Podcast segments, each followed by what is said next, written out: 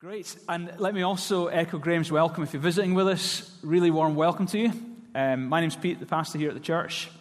Uh, we count it an honour to have you. You're our guest. We hope that you can be encouraged and built up through all that we're going to be doing today. We've been on a journey. We've been working our way through a, a portion in the Bible which is famously called the Sermon on the Mount. It's found in Matthew's Gospel, chapter 5, 6, and 7. Uh, it's, it's an amazing passage. It's an amazing section of teaching, and it's, probably the most famous sermon ever preached by Jesus, the most famous one who ever lived. And we are on the last week of that now. We've been going, I think, 36 weeks. And this is the last week. This is actually the last week. I said that it was last week a few weeks ago, but this is definitely the last week in the Sermon on the Mount. And we'll be going on to uh, study his parables later in Matthew's Gospel. Uh, we're doing that later this month, so really excited about that after, after Father's Day. So let's pray, and then we're going to turn to the Bible. God, we acknowledge that you're with us just now. Thank you that we're in your presence. And thank you, in your presence, anything can happen. God, you're almighty, and you still are. You don't change. You, the Creator, the God of all creation, the one who began this whole thing, thank you, you're with us in this room just now by your Spirit, and you know every person here. And I believe you have a plan for their lives. God, I ask you that you'd come by your Holy Spirit and literally you would open our hearts and open our spiritual eyes to see things and perceive things that we've never seen before. God, would you speak? God, we honor you today. In Jesus' name, amen. Okay, let me start by telling you a story about a, a Japanese man called Wakasa no Kami. And he was uh, a feudal lord and he led, it was part of one of the military commanders in Japan way back in the late 1800s. And the, the story goes as follows, and it's a true story. In 1854, some European ships had come into and, and just stopped just off the coast of Japan. The Japanese, being suspicious, uh, commissions Wakasa and his people to go and patrol the shores to keep an eye on the foreign ships. When Wakasa was there with all his men in his military regalia, there float, something is an item floating in the, in the water, and he sent one of his men to go and collect the item. And he brought it back to him, and it was, it was a wet, damp, soaked Danish translation of the Bible. Wakasa had no idea what it was, but after further investigation, discovered that it was the Bible. He was so curious and intrigued to know what this book was about, he went and found a translation of the same Bible in his own language. After 11 years, he studied the Bible, and one day, after 11 years, he turned up at the doorstep of a man called Verbeck, who was the first Protestant missionary in Japan. And he turned up on the door with 50 of his men, and he asked Verbeck to baptize him and his 50 men.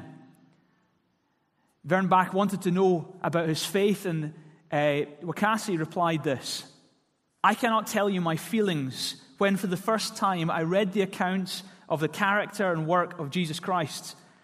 I've never seen, heard, or imagined such a person. I was filled with admiration, overwhelmed with emotion, and taken captive by the record of his nature and life. I have to tell you, I'm 20 years after having a one to one encounter with this Jesus Christ. I'm 35 now. It happened when I was 15.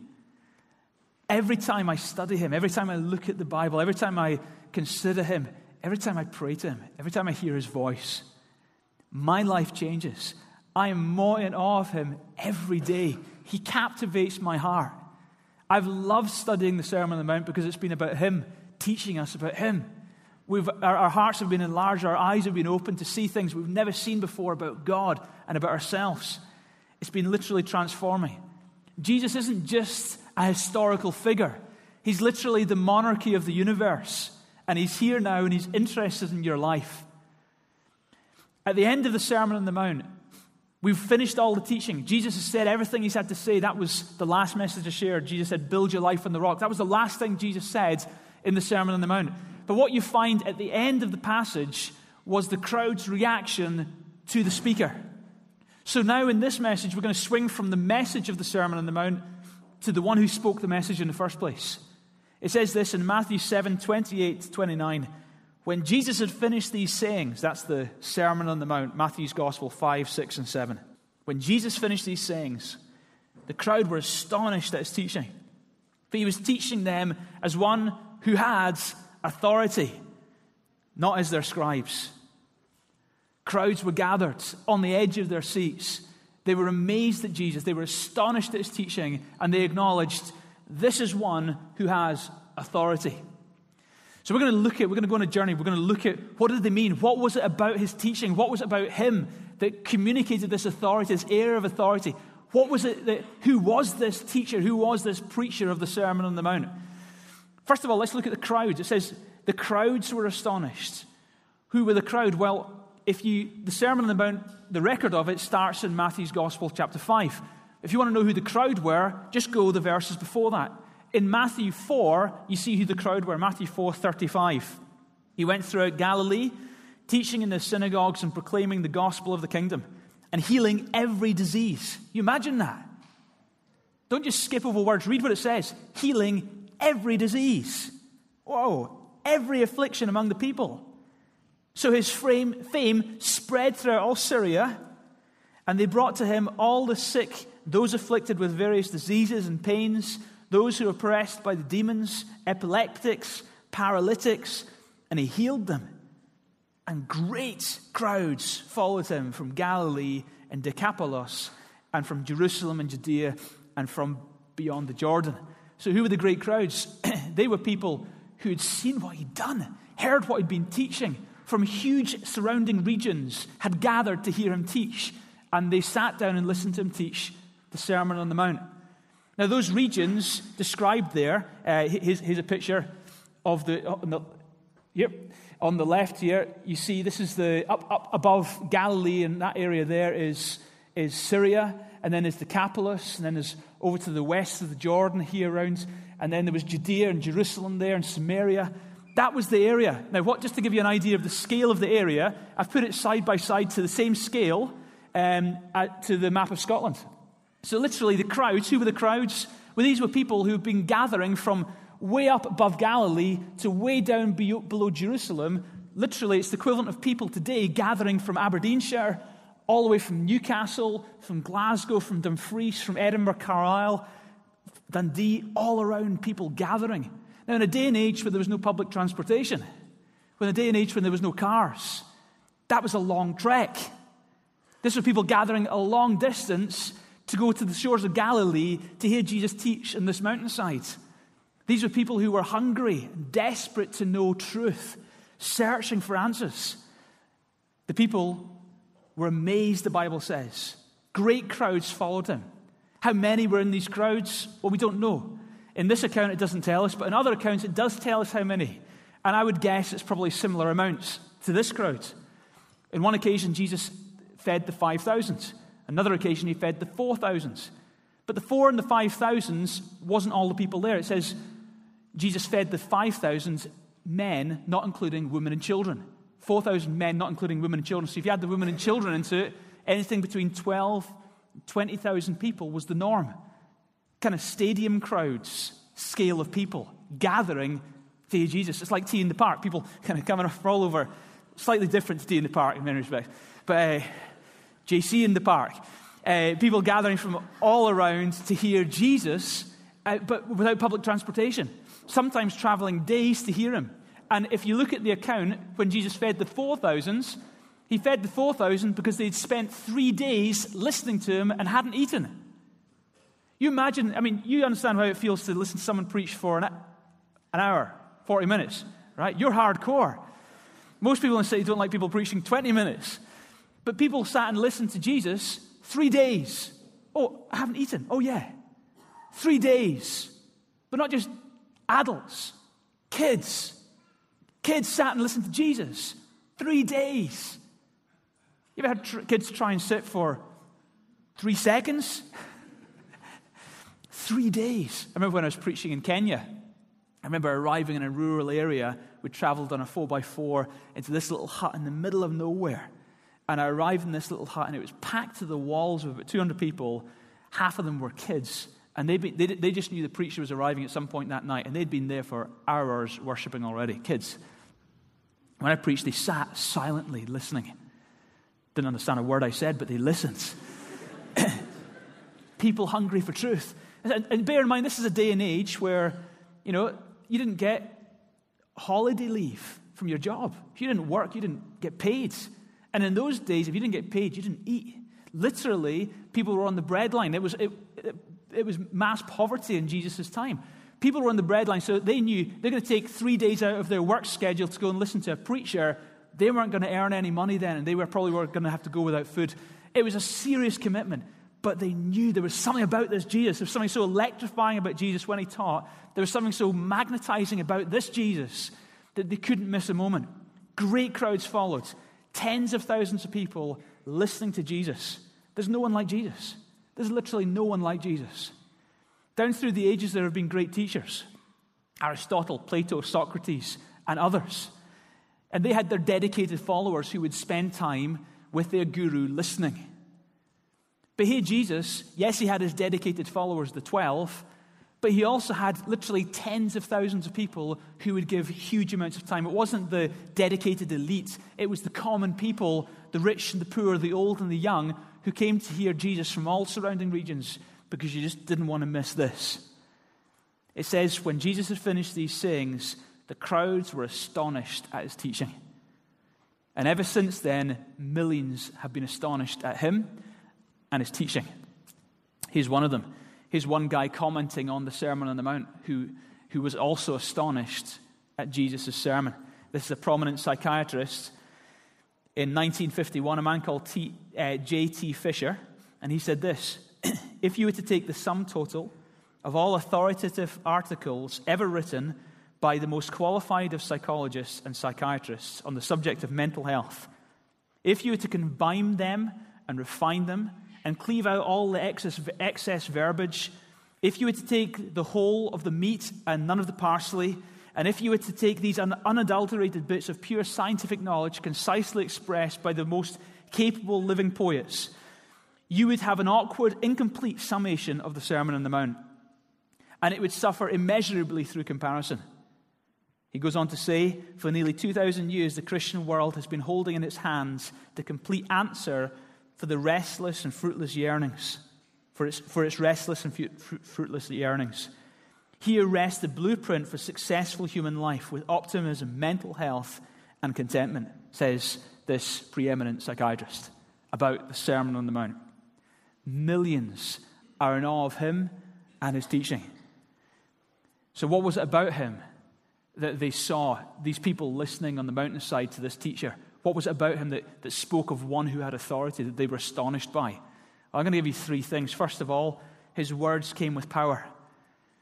Uh, in Matthew 4, remember the crowds who gathered? We described them a moment ago, came from all the surrounding regions. They'd seen him heal every disease. They saw demon possessed people literally delivered in front of their eyes. They saw people who had been, who had been paralytics, unable to walk uh, for you know, some, many times since birth, walking, muscles forming on their legs, legs growing in front of their eyes. They even saw dead being raised and blind eyes being opened. Now, Jesus still does that stuff today. They saw this. His words weren't just words, his words came with power. They saw his miracles, now they heard his teaching, and it was awesome. Both were great. Jesus' words came not just as theories or theoretical thoughts or nice motivational ideas, but there was such a reality about them that they could literally bring healing to sick bodies. His words came with power. A similar reaction to the crowds in Capernaum, recorded in Mark 1. It says, They came to Capernaum, when the Sabbath day came, Jesus went into the synagogue and began to teach. The people were amazed at his teaching because he taught as one who had authority, not as the teachers of the law. Just then, a man in the synagogue who was possessed by an evil spirit cried out, What do you want with us, Jesus of Nazareth? Have you come to destroy us? I know who you are, the Holy One of God. So here the demons recognizing Jesus as the one who will ultimately be the judge of all demons at the end of time. Be quiet, Jesus says sternly, come out of him. The evil spirit shook the man violently and came out of him with a shriek. The people were so amazed that they asked each other, What is this? A new teaching and with authority? He even orders evil spirits and they obey him. See, Jesus' teaching wasn't just words, he had the backing of heaven. His words were evidenced with power. And I believe we're not called to have some Christianity that's just theoretical, just nice ideas, just comforting thoughts. I believe God calls us to live in a reality with Him where there are awesome words and awesome acts, great miracles surrounding our lives. It says in 2 Timothy 3, warning about the last days, it says in verse 1 and verse 5, realize this, that in the last days difficult times will come. And then he goes on to describe them. And then in verse 5, he says, People will be holding to a form of godliness, although they have denied its power. Avoid such men as these. The, Paul, writing to Timothy, says, Listen, in the last days, there's going to be people who are religious. They kind of say the religious stuff, they go through the religious motions, where's the power? You know, they, they, they're saying all the right things, they're ticking all the right boxes. They might even have a sound theology, but there's no power. And that's very unlike Jesus, because Jesus said the right things and there was power. So we believe in a God who says great things, but also a God who does great things. Is your Christian faith just theoretical? Do you just know stuff about God? Or have you experienced Him? Is he a living experience in your life? Have you seen his miracles in your life? If you just know stuff about him, doesn't mean that you're not saved, but it means that your experience is deficient.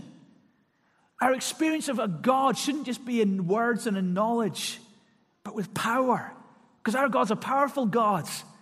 Our God shakes buildings, creates worlds, causes the dead to rise, heals sick bodies, opens blind eyes. We serve a powerful God. And I know, understand that's not comfortable. I understand the idea of just a God that you control and you just know stuff about him. That's nice and comfortable. But a God who's all powerful and speaks truth and actually touches life and changes things, that's the God of the Bible. Jesus' words just weren't words, they came with power. And notice also that those who hung out with Jesus started reflecting this same thing.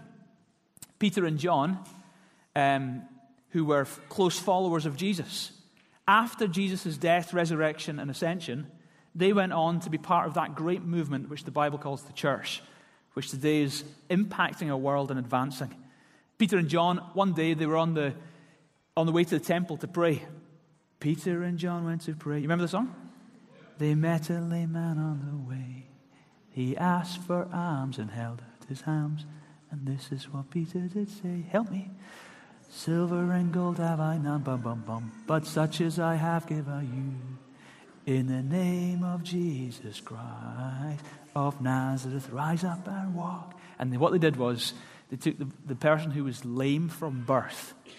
They said, We don't have money. He asked for arms, and they gave him legs. And uh, he said, I don't have money. And he reached down and he took him by the hands and he says, But what we do have, we give you. Notice they didn't even pray for him. They didn't pray, God, would you heal this sick? But they didn't do that. He said, No, what we've got, we're going to give you. And they pulled him to his feet. I had a chickened out before that. he said, don't, don't, Oh, no, it didn't work, right?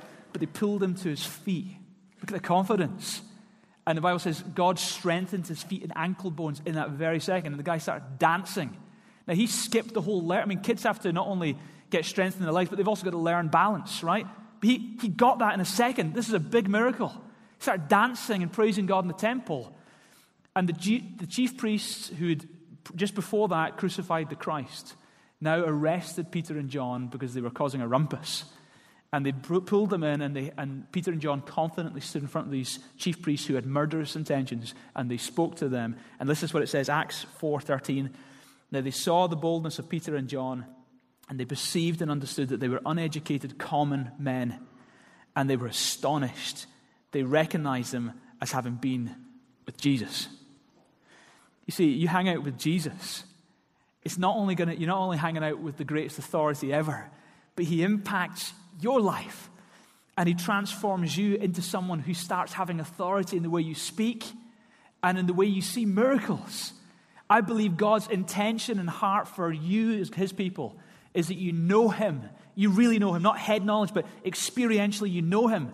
And it's through you he does miracles. Common men, common women, impacting Edinburgh with a very uncommon God. The great God who wants to get glory through common people who are yielded to his will. That's what God wants to do. Raise your sights, raise your expectations. Believe that God wants to do that through uneducated and some educated common people like us. Thank you for your enthusiasm, but that was a good point I made. Okay, second point is this. He spoke with accuracy. And this is what was this is the air of authority I have. He spoke with accuracy. It says in verse 29, he was teaching them as one who had authority, not as the scribes. Now, the beginning of Jesus' Sermon on the Mount, it says in Matthew 5, verses 1 and 2, this is how it starts. Seeing the crowds, he went up on the mountainside and he sat down. He sat down on the mountainside and start teaching. Now, in our culture, when we've got something important to say, we stand up. But in that culture, when you had something important to say, the rabbis, the teachers, and the scribes, they sat down and they taught. That's when they made important points. So Jesus was taking on the pose of a teacher. But he was teaching in a way that none of the other teachers were teaching. He had no formal education. He hadn't gone to school. He hadn't been mentored by Gamaliel or some of the great Pharisees who were around at the time. And yet, he spoke with more authority than any of the scribes or educated people of his day. Even as a 12 year old, we get a glimpse into his, his dealings. As a 12 year old in the temple courts in Luke 2 46 to 47. You remember the account Mary and Joseph lost Jesus? That's a bad moment. You know, you don't lose God, right? I entrust you with my son, you know. Oh, he's done. And it says this after three days, they found him, yay, in the temple, sitting among the teachers, a 12 year old, listening to them and asking them questions. That's humility. And all who heard him were amazed at his understanding and his answers. 12 year old, uneducated, and yet moving with accuracy when it came to truth. You see, publicly, he was bringing into question what the, the religious teachers of his day were saying. And that does need to happen in every generation. Six times in the Sermon on the Mount, Jesus said this phrase You have heard that it said, but I say to you. You have heard that it said, and he quotes the scribes or the rabbis, the teachers of his day. And then he says, But I say to you. And in that moment, he reinforced the word of God.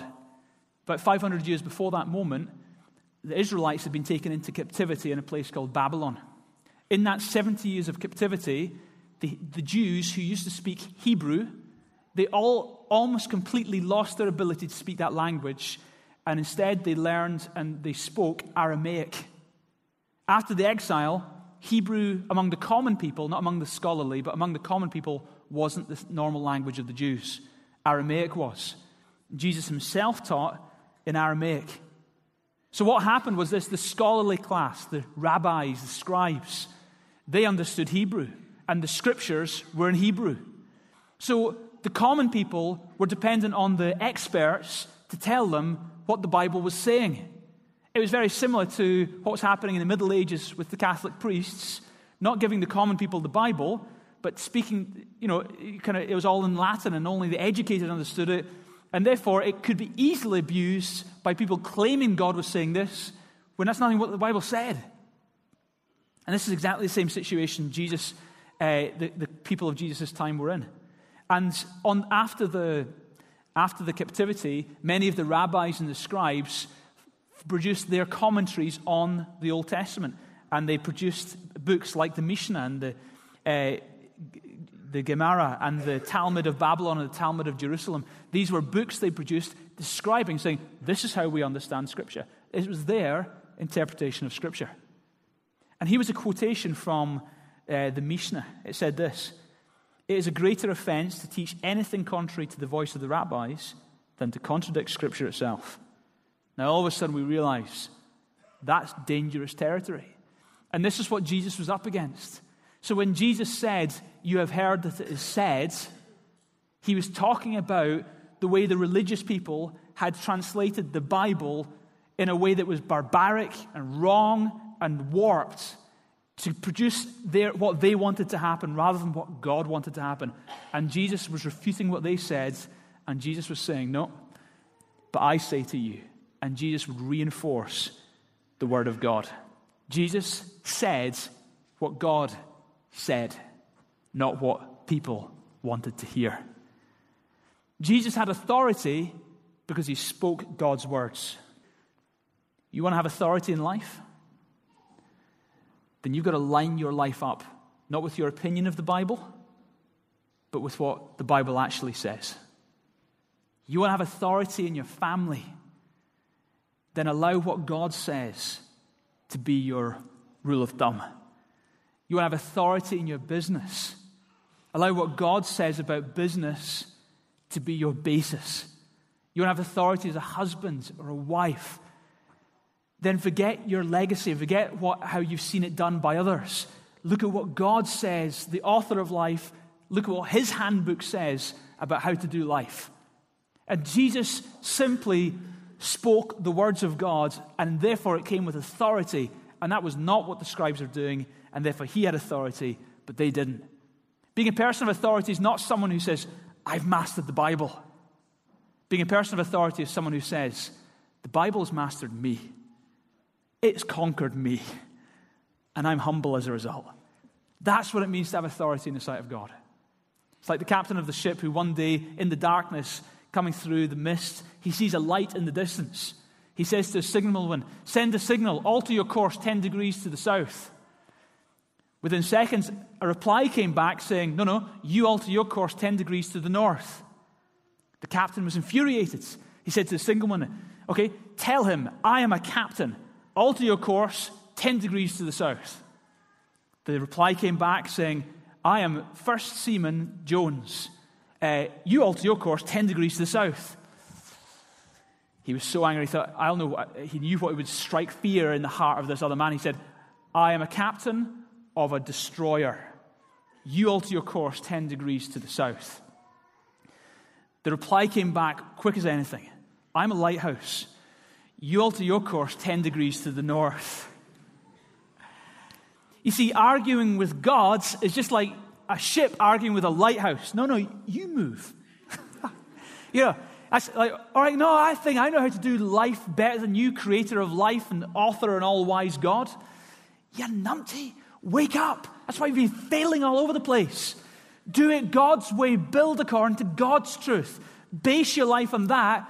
You're basing your life on the ultimate authority. And Jesus spoke with authority because he spoke the words of God. The crowds were astonished at his teaching. Astonished at his teaching. Astonished at his teaching because his words came with power. Astonished at his teaching because his words were accurate. But this is the biggest reason I believe. They were astonished at his teaching because he was claiming certain things about himself that were astonishing. I'm going to take you on a quick journey through the, all the things we've covered in the last 12 months, some of the things in the Sermon on the Mount. I'm going to pull out some of the remarkable things Jesus claimed about himself, and I want you just to look at it and see why they were astonished. He was not claiming to be a man, he was claiming to be God, the Creator, in the flesh. God the Son, fully one with God the Father in the power of God the Spirit. Father, Son, Holy Spirit. He spoke with authority about himself. So let's look at Matthew 5, verse 12, 28, 32, 34, 39, 44. Six times Jesus said, you remember? Uh, six times Jesus said, You've heard that it said, but I say unto you. This, even that statement was so weighty. You see, the rabbis and the Pharisees in Jesus' time would say things like this. They would say, There is a teaching that says. They would quote other rabbis. They would quote the Mishnah. And they would commonly, when they did their teaching, they would say, There is a teaching that says. That was how they spoke. The prophets in the Old Testament said, Thus says the Lord. But Jesus said, I say to you. He was speaking as God to the people. He wasn't like the Pharisees quoting someone else. He wasn't like the prophets speaking on behalf of God. He was saying, I, as God, say to you. And that was very different to anything they had heard. Furthermore, let's skip ahead to Matthew 11. Blessed are you when people insult you and persecute you and falsely say all kinds of evil against you because of me. Now, it's one thing for Jesus to suffer and die for his own opinions, but to expect others to go on and suffer and die for a mere man who had opinions. But if indeed he is God in the flesh, and people are saying, No, I follow this Jesus, he's my Savior, I believe he's God incarnate. I believe he's the Son of God who died on the cross to save me, and he rose again. And now the Father, Son, and Holy Spirit rule and reign eternally, and I'm theirs. I will never give up on them. No matter if you hold a pistol to my head, I will not give up and renounce them. Then that's legitimate. A mere man couldn't have said that. You know, say all kinds of evils against you because of me. That would be an arrogant claim if he wasn't God himself. Matthew 5:17 says, "Do not think I have come to abolish the law and the prophets. I have not come to abolish them, but to fulfill them." Notice it doesn't say I was not it didn't say I was born to fulfill them. He says, I have come. I've not come to abolish them, but I've come to fulfill them. I've come. He wasn't born, he, he came. Jesus pre existed his birth. You and I were born, we had a beginning. Now we are eternal now, we have, we'll have no end. We will be somewhere for eternity, either with God or without God. And that's everything to do with your response to Jesus. But we had a beginning. Now, Jesus, unlike us, had no beginning. It's, make, it's one of the things that makes him God. He is the eternal one. He always has been. He always will be. He came into this world. He wasn't born. He entered into this world. He pre existed prior to birth, unlike us. He always has existed and always will exist. Same yesterday, today, and forever. But furthermore, Jesus said, I have not come to abolish the law and prophets, but to fulfill them. And the, the reality is, if you look at the law and the prophets, you dig out your Old Testaments and read the pages, you will find hundreds of prophecies predicting the coming of this pre existent one into the world. The Creator Himself was going to become uh, God with us, Emmanuel, born to a virgin, Isaiah says. It predicted how he was going to die on a cross and why he was going to die on the cross. It talks about where he would be born, how he would live in the political environment into which he would be born. It describes and predicts with great detail the global impact that Jesus and his movement would have on planet Earth. This pre existent one entering into human form who was going to change everything, the Messiah. It was all prophesied, and Jesus said, I've come to fulfill that. He also fulfilled that in that this. He ticked all the boxes as far as the law is concerned. And that makes him very different to us. Because you and I have failed on every count when the, the moral law know, it says do not commit adultery, and we've done that. It says do not commit murder, and we've done that. Whether we've done it in practice or in our heads, we've done that. We've, we've, we've lied, we've stolen, we've worshipped idols. And it might not have been a carved idol. Might, you might have just worshipped your girlfriend or your money or your car. But you've worshipped tons of stuff, yourself included, other, anything other than God. We've been thoroughly idolaters. We've failed in every count as far as the law is concerned. But Jesus didn't. When he said, I've come to fulfill the law, he meant, in this sense, every area of the law I have completely adhered to. The only human being who ever has. And as a man who was sinless and pure as far as the law was concerned, he therefore became our substitute when he died on that cross. Us sinners who have failed in every count as far as the law is concerned, he died, the law abiding one, on behalf of the lawless one, us. And he became our sinless sacrifice. He is your only Savior and your only hope of eternity. He died in your place and rose again. He's alive now, and He wants to be part of your life. He wants you to have an encounter with Him today. Matthew 7 21 to 23, Jesus said, Not everyone who says to me, Lord, Lord, will enter the kingdom of heaven, but the one who does the will of my Father who is in heaven. On that day, many will say to me, Lord, did we not prophesy in your name and cast out demons in your name and do mighty works in your name, then I will declare to them, I never knew you. Depart from me, you workers of lawlessness. Look at what he's saying. Don't just skip over it. Look at what he's saying. Look at the implications of what he's saying. He said, you, will say to me, Did I prophesy in your name, cast out demons in your name, and perform miracles in your name? You don't cast out demons and perform miracles and prophesy in the name of a man.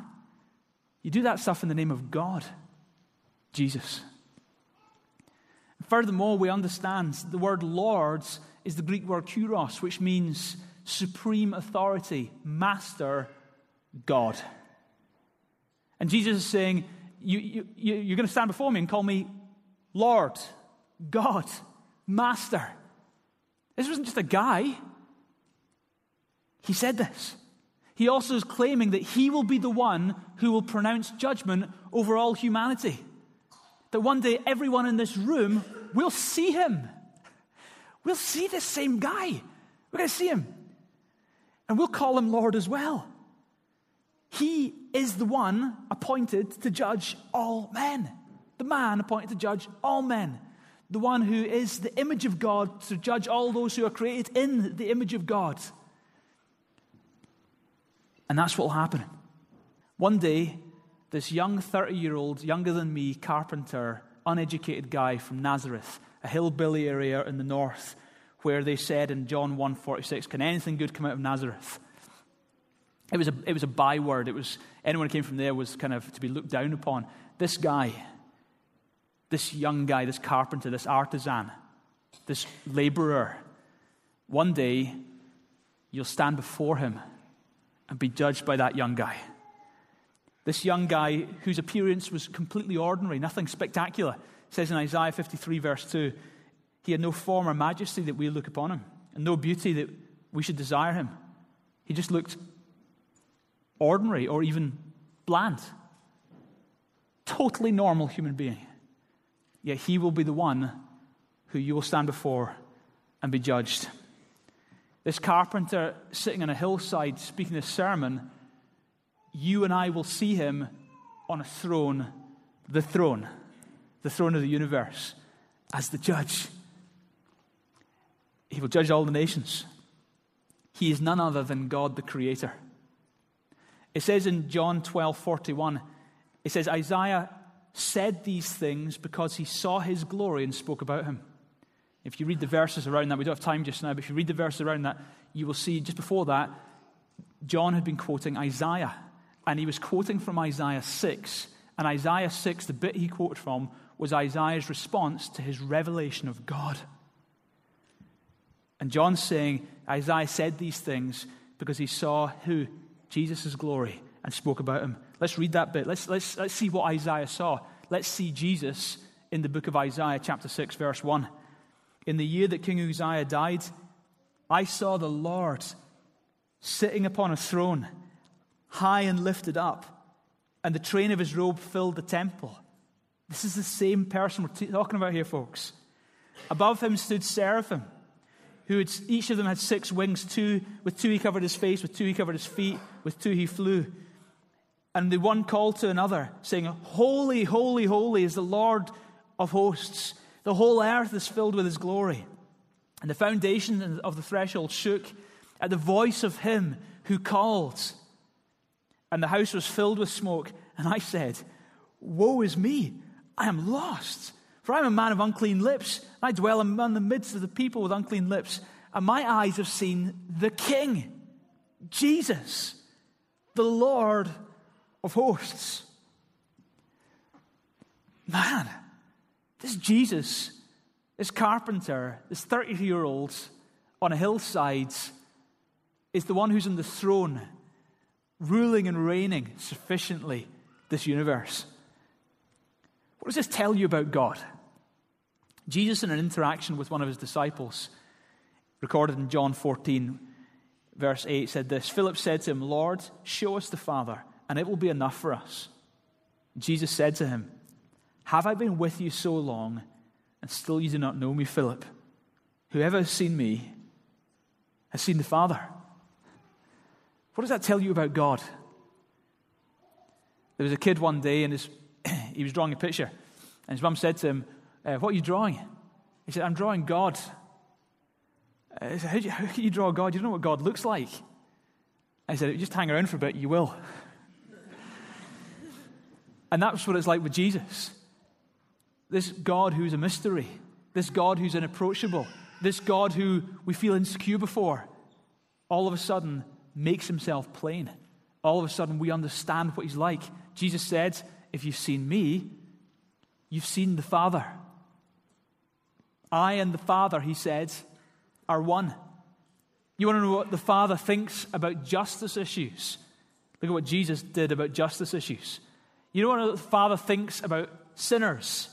Look how Jesus dealt with sinners. You want to know what the Father thinks about sickness? Look how Jesus dealt with the sick. He's perfect theology. Billy Graham, in an article in the Reader's Digest, said this I have never forgotten the glow on the face of the man who came to me. He came to see me a long time ago. All my life, he said, I'd felt that God was high and holy, unreachable. It's hard to understand a God like that, let alone love him. But when you, Billy Graham, when you showed me Jesus and quoted his words, He that has seen me has seen the Father.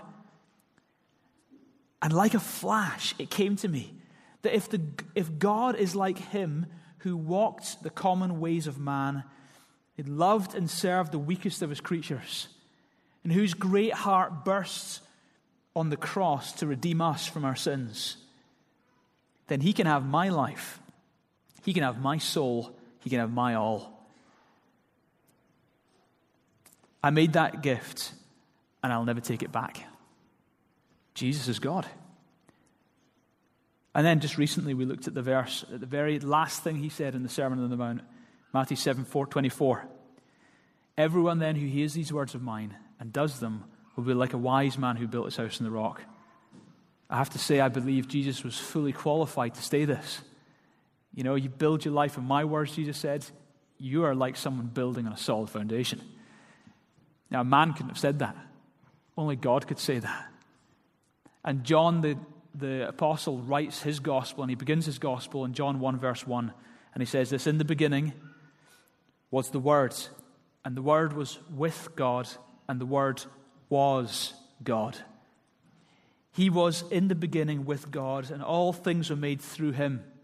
And without him was not anything made that was made. We believe God is Father, Son, and Holy Spirit. We see Jesus, the Word, who was with God and who is God. And at the beginning of time, through his words, this world came into existence. So you better believe that you build your life on his words, you're building on a good foundation. It was his words that spoke the world into being in the first place. So you can base your life on his words. You can build your life solidly. You can build your future. You can build all your ambitions. You can build everything about your life in this life on his words. He's a solid foundation. Storms will come you'll remain solid because he's outstanding. No wonder at the end of his teaching did it say, when Jesus finished these sayings, the crowd were astonished at his teaching. For he was teaching them as one who had authority. If you're astonished at Jesus, if you're astonished at his teaching, then here's what we should do. I want to end this series by going back to the very beginning of what we looked at in Matthew 5. Here is the only legit- legitimate response to someone like Jesus Christ. Matthew 5 2. He opened his mouth and taught them, saying, Blessed are the poor in spirit, for theirs is the kingdom of heaven. You're poor in spirit because you know, I can't do it without you. You're poor in spirit because you know, I need, I am poor without God. Well, you realize that. Yours is the kingdom of heaven. Blessed are those who mourn, for they will be comforted. He's saying, Do you know what? You're holy, you're true. And like Isaiah, when he saw God, what was his response? It wasn't, Hey, yo, God. It was, Woe is me. I am I'm done for because I'm a man of unclean lips and I dwell among a people of unclean lips and I've seen the Lord. And, and, and the Bible says, Blessed are those who mourn because you're realizing, Man, I'm a sinner. There's nothing in me that can get me to heaven. I need God's. Blessed those who mourn, for they will be comforted. You've wept over your sin. You said, I don't justify, I don't argue away. Well, who, who, are you to judge what my sin is? I'm not, but God is. And before God, you repent. And you say, Man, I need God. And you repent of your sin. And the comfort is this He forgives you. It's not just a temporary comfort, it's an eternal comfort. He forgives you. And then it says, Blessed are the meek, for they shall inherit the earth. That's, that's the journey you've been on. You've been, you've been, you're saying, I can't do this without it's not like proud who say, I can do this without God. You're meek, you're saying, I need God. And meek people bring their abilities and their powers under God's lordship. And according to the Bible, you're the kind of person who's going to inherit the earth. And then this journey continues and it says, Blessed are those who hunger and thirst for righteousness, for they shall be satisfied. Having been forgiven, having turned your life over to God, do you know what is in your heartbeat now? I want to do the will of God. I want to please my God. I want to live for my Father. I want to honor Him. You'll be satisfied. You'll be on a journey, but you'll be satisfied. And then it says, Blessed are the merciful, for they shall receive mercy. Blessed are the merciful. You've already been shown mercy by God, He's forgiven your sins. And as a result, you are now a merciful individual to others. This impact that you've had with God is now impacting the way you're treating other people. You are showing mercy to people just as God has shown mercy to you. And then it says, Blessed are the pure in heart, for they shall see God. And you're a new person, and from the heart you're crying out, and you've got love for God, and He's your agenda in life, and you will see God. It says, Blessed are the peacemakers, for they shall be called sons of God. And you see, now that you've had peace made with God, it's not so much that you're reconciling to, your, to people on earth, it's more that you're telling people on earth about the God who they can be reconciled to. You become a peacemaker, an envoy of that peace on behalf of God, telling people about the peace they can have with God. Then it goes on as, as someone who's on that envoy, sharing your faith about God, telling people in the city, you can be reconciled to God, you can have peace with God. Blessed are those who are persecuted for righteousness' sake, for theirs is the kingdom of heaven. Because as you go out and tell people, the fact is, some will hate you, some will renounce you, and some will say, You've just given me a lifeline. Blessed are you when others revile you and persecute you and utter all kinds of evil falsely against you on my account. Rejoice and be glad, for your reward is great in heaven. For so they persecuted the prophets who were before you. The fact is, as you live for God, it isn't necessarily the popular way. And you're not going out your way to be offensive. But if you're living for God and sharing your faith with other people, some people might reject you. We've all experienced that. But that's how it's going to be.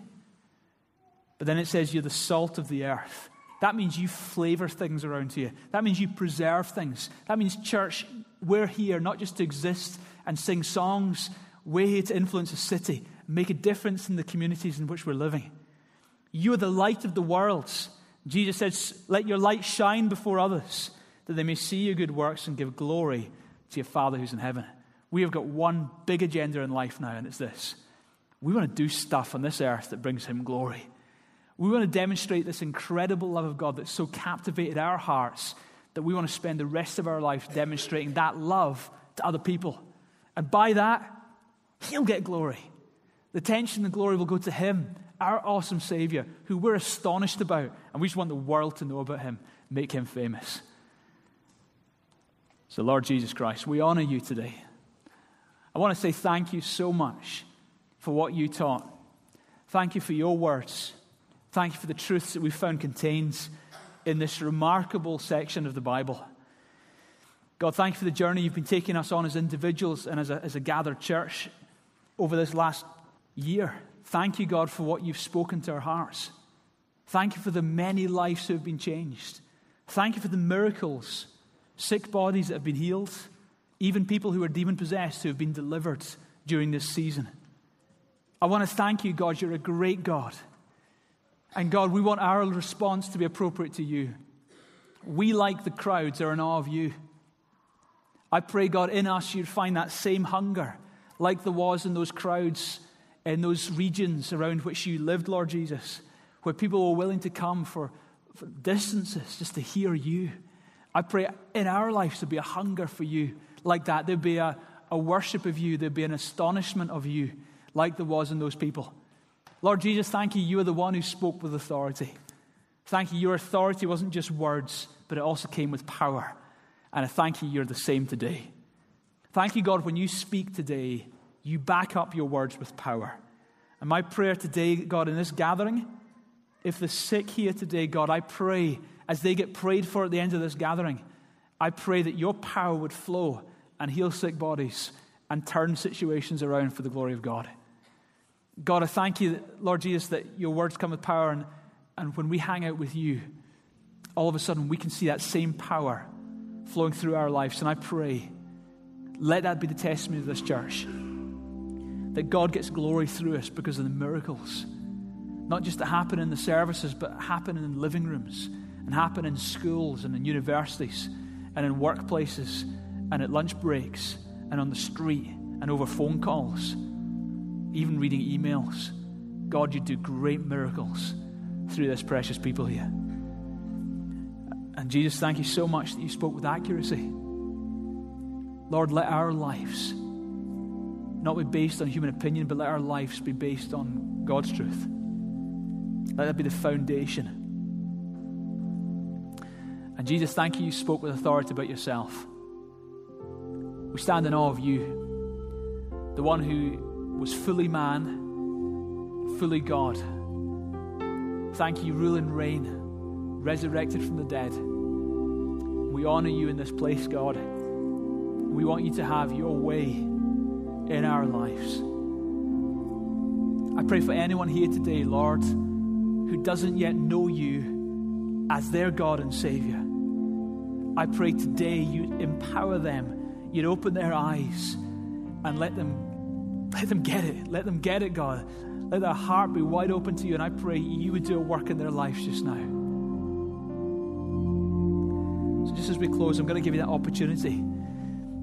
Just I encourage all of you in this room. You've heard things today and over this last 12 months. Take a moment in God's presence just now. Make some decisions. Pray back your response to Him. While people are doing that, I'm going to specifically give you an opportunity. If you're here today and you know that you've never committed yourself to really being a follower of Jesus. You've never fully given your heart and life to Him and embraced what He did for you on the cross. If that's you today, I'm pleading with you for your sake and for His name's sake, commit yourself to Him. Just as we're ending this service, I'm going to give you that opportunity. If you're saying, Peter, I want to commit myself to Him and I know it's right and I'm willing to follow him for the rest of my life, then I invite you just now just to pray with me. Repeat this prayer after me under your breath. Just let this be your heart's cry to him. And in this prayer, you will be committing yourself to being his follower. You'll be putting your faith in him. And you will be asking him to be the Lord of your life. So that's you. You want to pray that prayer. You repeat it after me just now. Pray, Dear Lord God, thank you so much for Jesus Christ. Thank you, Jesus, that you died on the cross so I could be forgiven and saved. Thank you, you rose again the third day. Thank you, you're alive right now. I believe in you. And right now, I commit my life to you. Forgive me for all my sins. Give me a new start, I pray. Jesus, be the Lord of my life, of my future, of every area in my life. Thank you, God, for hearing my prayer and for accepting me today as your child.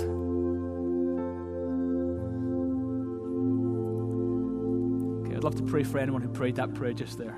If you prayed the prayer, if that was in your heart, you repeated that prayer after me and you really meant it, I'd love the privilege of praying for you. Just while everyone else is praying, can you identify yourself to me by raising your hand? Just all over the auditorium. Thanks. Thanks. Wherever you are, put your hand up. Thank you. Prayed that prayer. Is anyone like that today? Anyone else? Thanks.